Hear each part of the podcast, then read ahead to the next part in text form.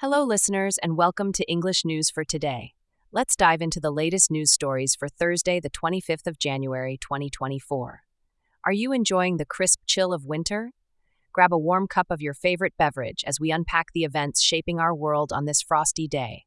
Stay with us for insights, updates, and much more right here on your trusted news podcast. In Toyama Bay, a phenomenon occurred where the seafloor slope collapsed. This collapse spans an area about 40 meters deep.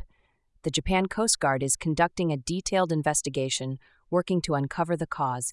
There are also concerns about how this natural event may impact the surrounding environment. Moving on to our next topic. As we approach the All Japan Championships, table tennis player Mima Ito shared her determination to win. With Olympic participation at stake, she expressed a strong resolve, stating, I will give it my all with the intent to win. Ito, who finished as the runner up in the last tournament, is fired up for revenge in this competition.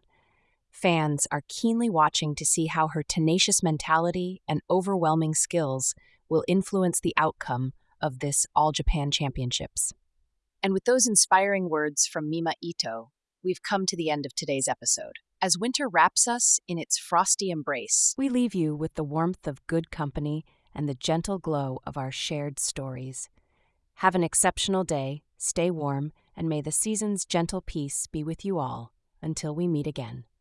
Thank you for listening to English News for Today.